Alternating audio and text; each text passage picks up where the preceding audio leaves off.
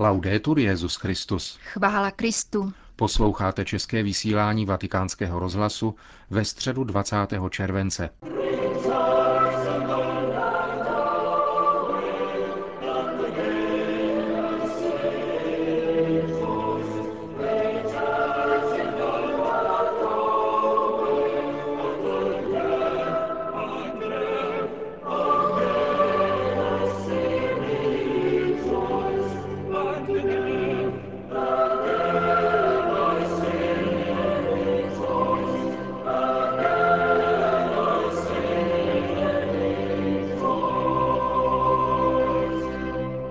Také v dnešním středečním prázdninovém vysílání vám, milí posluchači, nabídneme na místo pravidelné papežovy katecheze četbu z knihy rozhovorů s Benediktem XVI. nazvanou Světlo světa, která vyšla v brněnském nakladatelství Barister and Principle letos také česky. Tématem naší dnešní ukázky je obnova církve a liturgie – a tazatel, kterým je německý novinář Peter Zewald, se ptá. Svatý otče, nutnost očištění a obnovy církve nebude nikdo spochybňovat. Už vůbec ne po nedávných sexuálních skandálech. Otázka zní, co přesně je ta skutečná, správná obnova. Jasně a naléhavě jste řekl, osud víry a církve se nerozhoduje nikde jinde než v kontextu liturgie.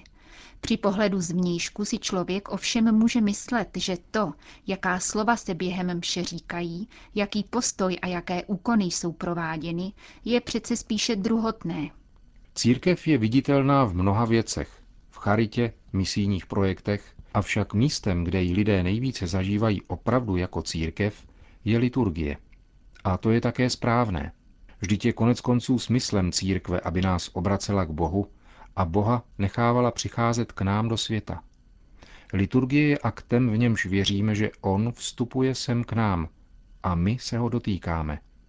Je aktem, v němž se děje to nejvlastnější, dochází k našemu doteku s Bohem.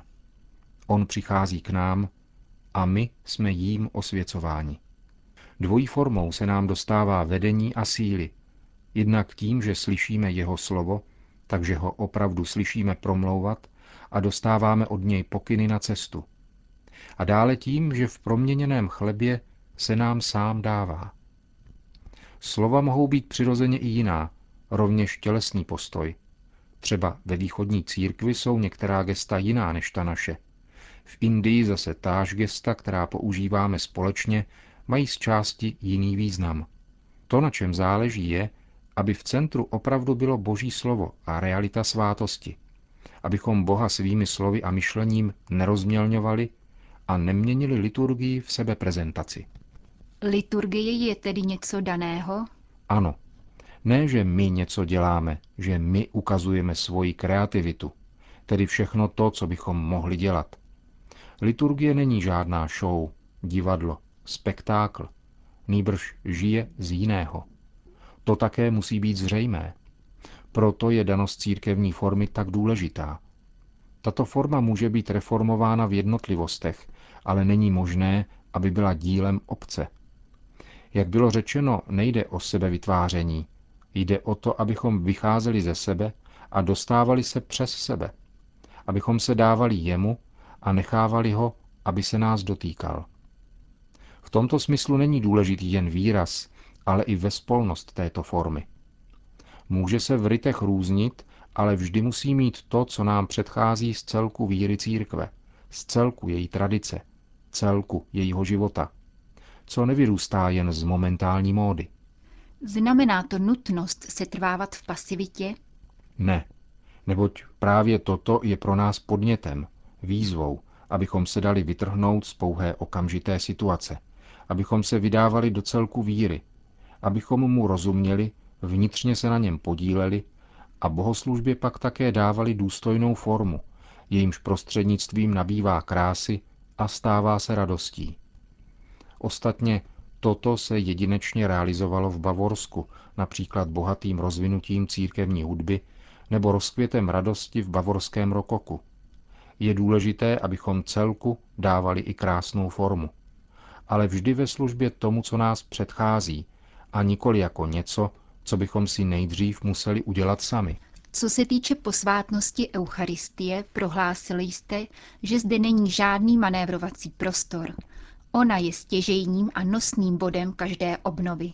Mocné duchovní převraty jsou možné pouze z jejího ducha. Jestliže je pravda, jak věříme, že v Eucharistii je reálně přítomen Kristus, je to prostě ta ústřední událost. Nejen událost jednoho jediného dne, ale světových dějin vůbec, jako rozhodující síla, z níž pak může docházet k proměnám. Důležité je, že v Eucharistii k sobě patří slovo a reálná přítomnost Pána ve znameních. Že také ve slově dostáváme pokyny, že v modlitbě odpovídáme a tímto způsobem se prolíná to, jak nás Bůh předchází a jak my jdeme spolu s ním a necháváme se měnit, aby docházelo k proměně lidí, která je předpokladem jakékoliv opravdu pozitivní proměny světa. Chceme-li, aby se ve světě něco posouvalo ku předu, je to možné jen z božího měřítka, které k nám vstupuje jako realita. Eucharistii mohou být lidé formováni tak, aby vznikalo něco nového.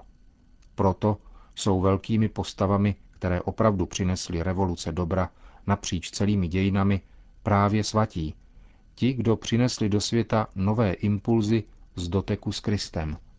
Koncilní dokument Lumen Gentium označuje v čísle 11 nedělní účast na eucharistické oběti za pramen a vrchol celého křesťanského života. Kristus říká, kdo jí moje tělo a pije mou krev, má život věčný. Jako papež jste začal udělovat svátost věřícím do úst a v pokleku. Považujete to za přiměřený postoj? Nejprve musí být řečeno toto. Je důležité, aby doba měla společnou strukturu pro všechny věřící. Starý zákon toto ustanovuje už od zprávy o stvoření, když sedmý den představuje jako den, kdy Bůh odpočívá a s ním odpočívají i lidé. Pro křesťany tato časová struktura vychází z neděle, dne zmrtvých vstání, kdy On potkává nás a my jeho. Zde je nejdůležitějším aktem, tak říkajíc, moment sjednocení, protože On se nám dává.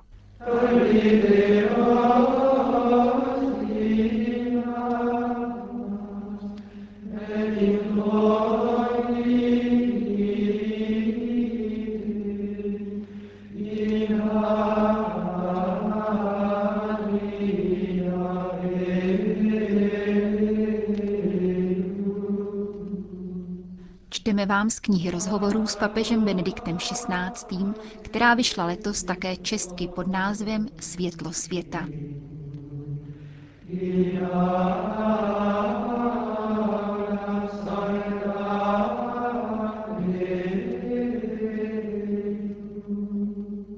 Nejsem ze zásady proti přijímání na ruku. Sám jsem je udílel a takto jsem přijímal. Tím, že teď Eucharistii nechávám přijímat v kleče a do úst, jsem chtěl dát znamení úcty a naléhavě připomenout reálnost jeho přítomnosti.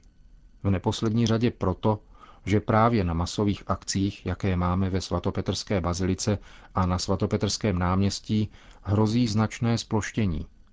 Slyšel jsem o lidech, kteří si Eucharistii strčili mezi doklady a odvezli si ji jako nějaký suvenýr. V kontextu, kdy si člověk myslí, že přijímání prostě patří k věci, všichni jdou dopředu, tak já také, jsem chtěl dát jasné znamení. Ať je zřejmé, tady je něco mimořádného. Tady je on, před nímž člověk padá na kolena. Dbejte na to. Není to jen nějaký sociální ritus, jehož bychom se mohli a nemuseli účastnit. Maria je bohorodička.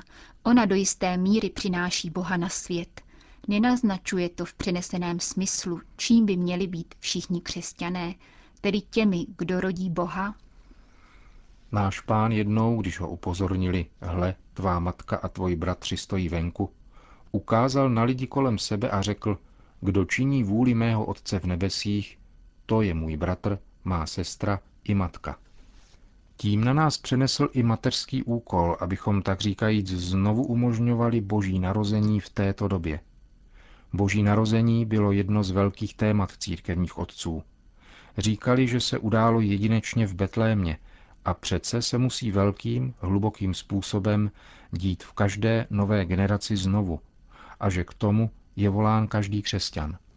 Neměli bychom Ježíšův podíl na osvobození žen, které byly do značné míry vyloučeny z přístupu k náboženství, k Bohu, ke společnosti, oceňovat stejně vysoko jako otevření božího zjevení pohanům? Je pravda, že Ježíš vzal ženy do své blízkosti tak, jako to do té doby bylo sotva představitelné. První svědkyní svého zmrtvých stání učinil ženu. Ženy přijal do nejužšího okruhu svých přátel a dal tím nové znamení. S tvrzením, že už zde se objevuje něco explozivního, bych byl v náboženském srovnávání opatrný.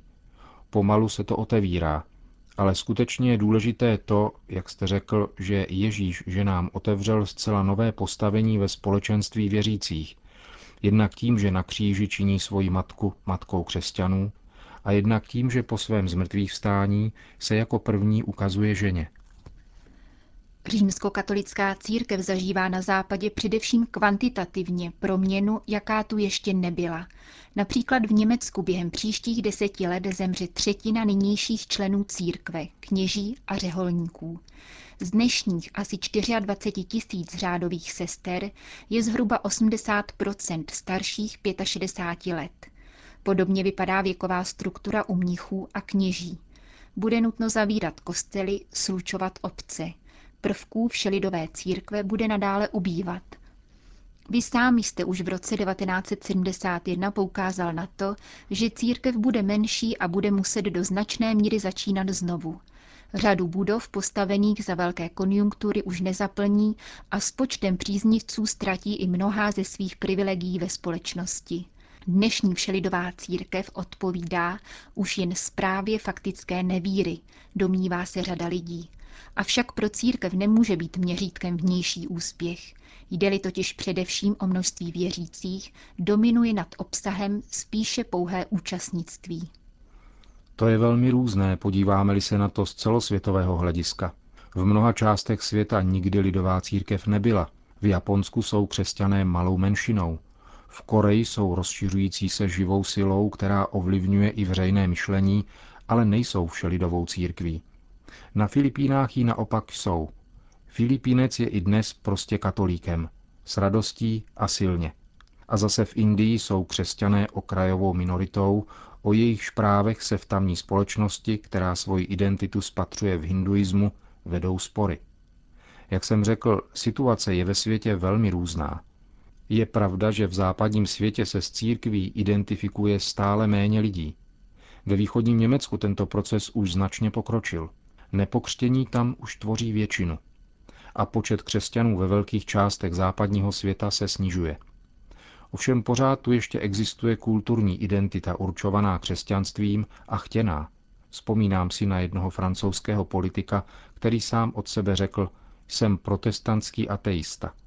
To znamená, jsem sice ateista, ale cítím se kulturně zakořeněný v protestantismu. To však věci komplikuje. Ano, neboť do velkého kulturního klimatu mnoha západních zemí ještě pořád patří křesťanský původ. Ale posouváme se víc a víc ke křesťanství z osobního rozhodnutí. A na něm pak záleží, jakou působnost bude obecně křesťanský charakter ještě mít.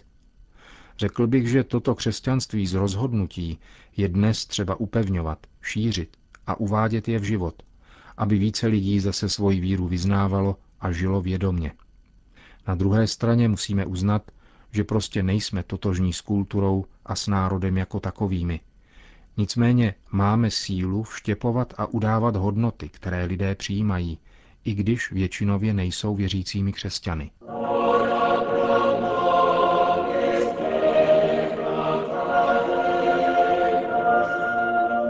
Slyšeli jste druhou ukázku z knihy rozhovorů s papežem Benediktem XVI. Světlo světa.